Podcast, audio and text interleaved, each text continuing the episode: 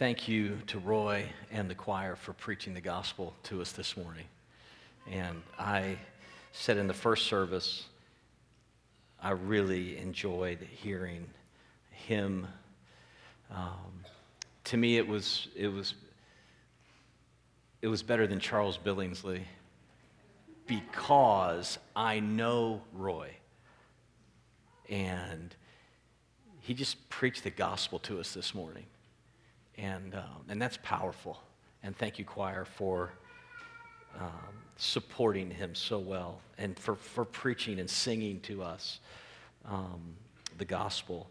It, you know, unity is powerful. We talked about that last week. Unity is a powerful uh, thing. And what's even more about, amazing about it is that 2,000 years ago, Jesus prayed for our unity. He prayed for us to be united as a people. Uh, he prayed for us to believe the gospel. That's a, that's a staggering thought that 2,000 years ago, Jesus prayed for us to believe in him and for our relationships with one another to thrive. That's a beautiful thing. And so we're going to continue in that thinking this morning and, and, and remind ourselves that the unity Jesus prayed for was not just unity for the sake of unity. And we said last Sunday that he prayed for at least four things. The first one was in verse 20. And I'm just going to do a uh, kind of a brief review. If you missed last week, this will, this will hopefully get you kind of caught back up. Uh, four truths, four things that Jesus prayed for that we want to keep praying for and thinking about as a church family. Jesus prayed for our unity in the gospel. He, he prayed that we would hold fast to the apostolic gospel, to the, to, the, to the word that he entrusted to the disciples that would then be entrusted to others who believe. So he prayed for us. Verse 20 says, I don't ask for these only, his original disciples, but also for all those who will believe in me through their word. And the way people will believe 2,000 years later is through the true word of the gospel that comes down from generation to generation to generation. And so, so we have to hold fast to the teaching of the apostles, have to hold fast to the gospel, to the, to the faith that was once for all delivered to the saints. Jude 3. The gospel of the triune God, who he is, what he has done for us. It, it's not a therapeutic gospel. It's not a moralistic gospel. Um, it's not a consumer gospel. We talked about that last, last week. This really came home to me as I was um, in the hospital with one of our members this week, just talking with her about her struggle and her cancer. And um, it's gotten to the place where, where she's going to die soon, and there's nothing else to do. There's no other treatment, and it's just a really hard place. We were together, we were talking, we were praying. We prayed Psalm 23 together. It was really sweet because we both know Psalm 23, but she knows it with these and thous.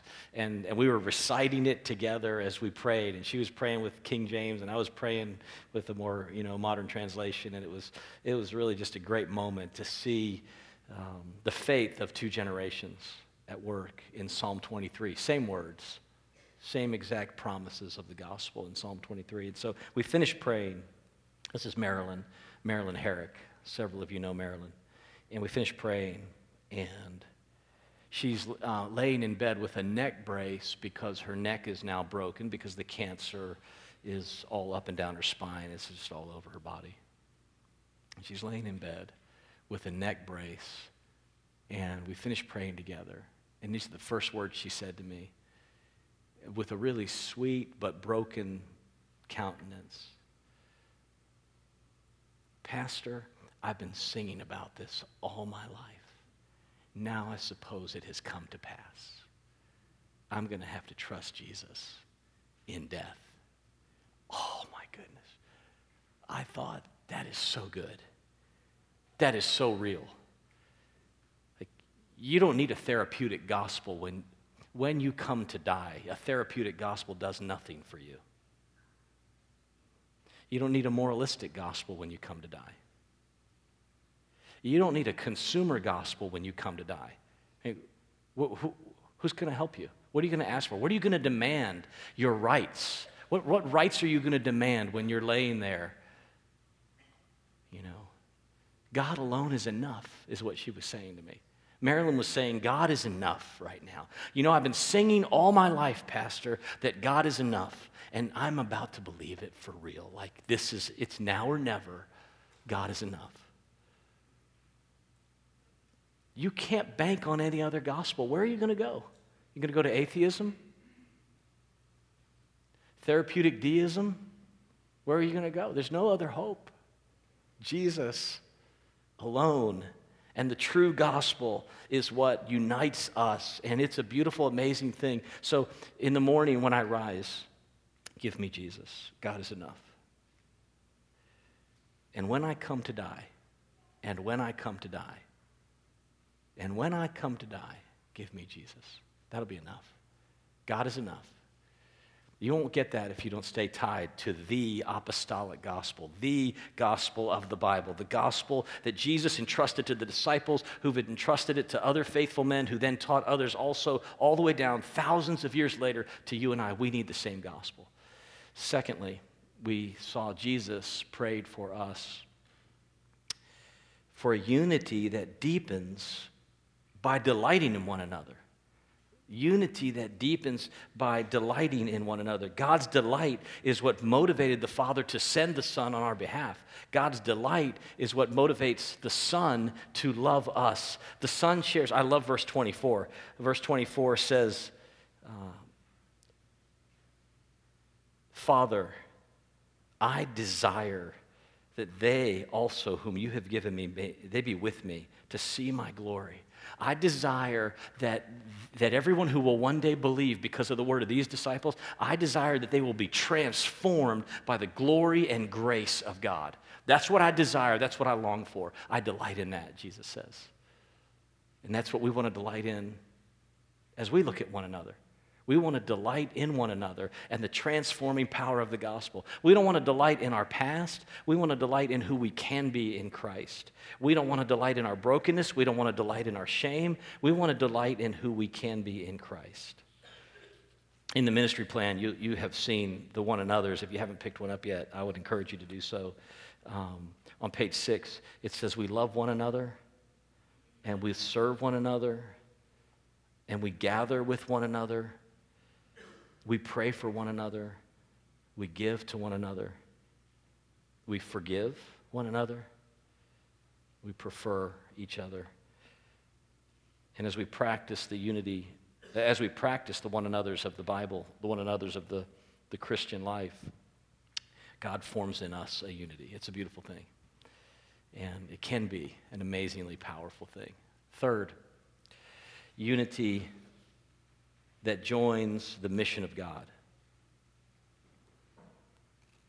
We said last week that this prayer in John 17 has a, has a missional, like a missional undertow that just runs throughout the whole chapter 17.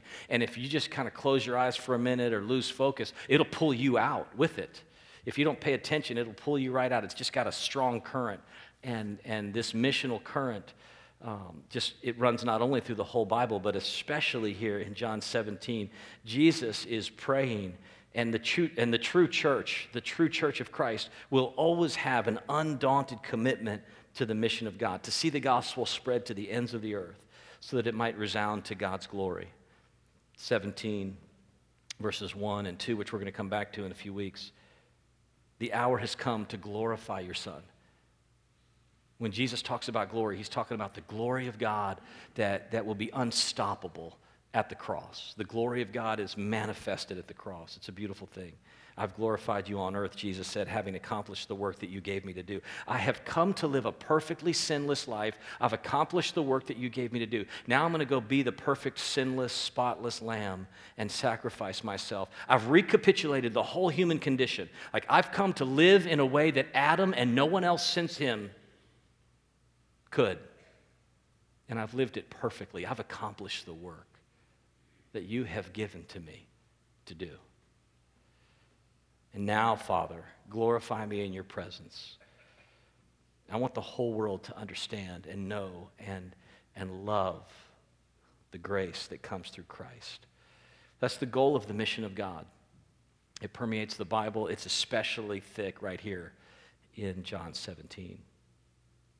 The fourth thing that Jesus prayed for us and that we should pray for each other is that unity is perfected in relationships. This is a crazy idea, verse 23. It's an outrageous idea that Jesus would pray for perfect unity.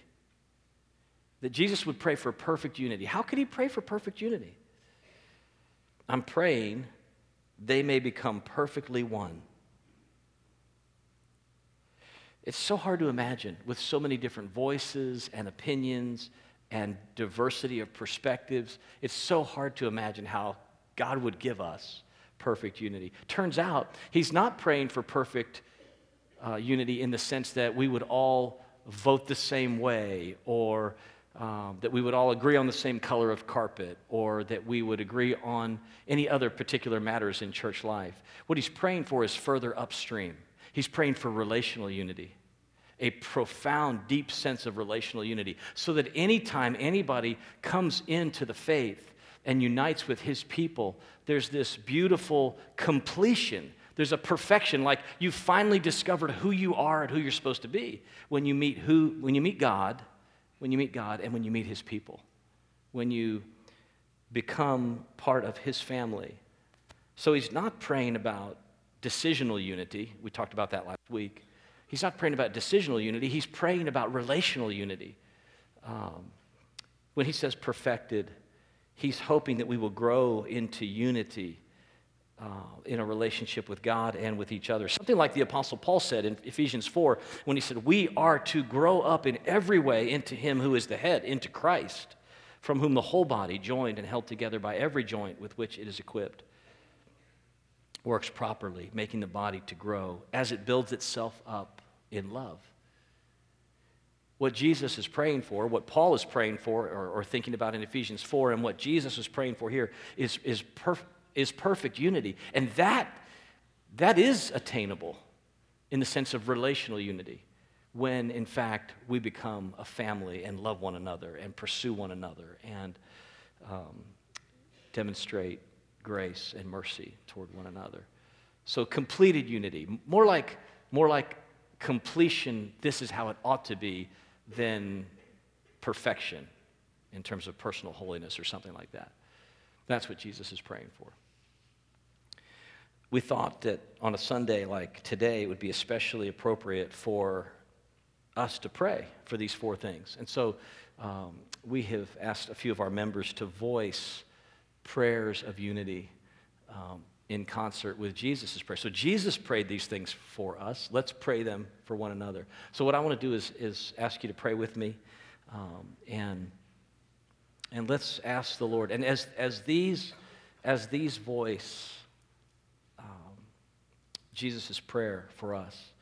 As they do it, will you join your heart in asking God to help us ask the Lord to grant us this kind of unity? So let's pray together as a church family.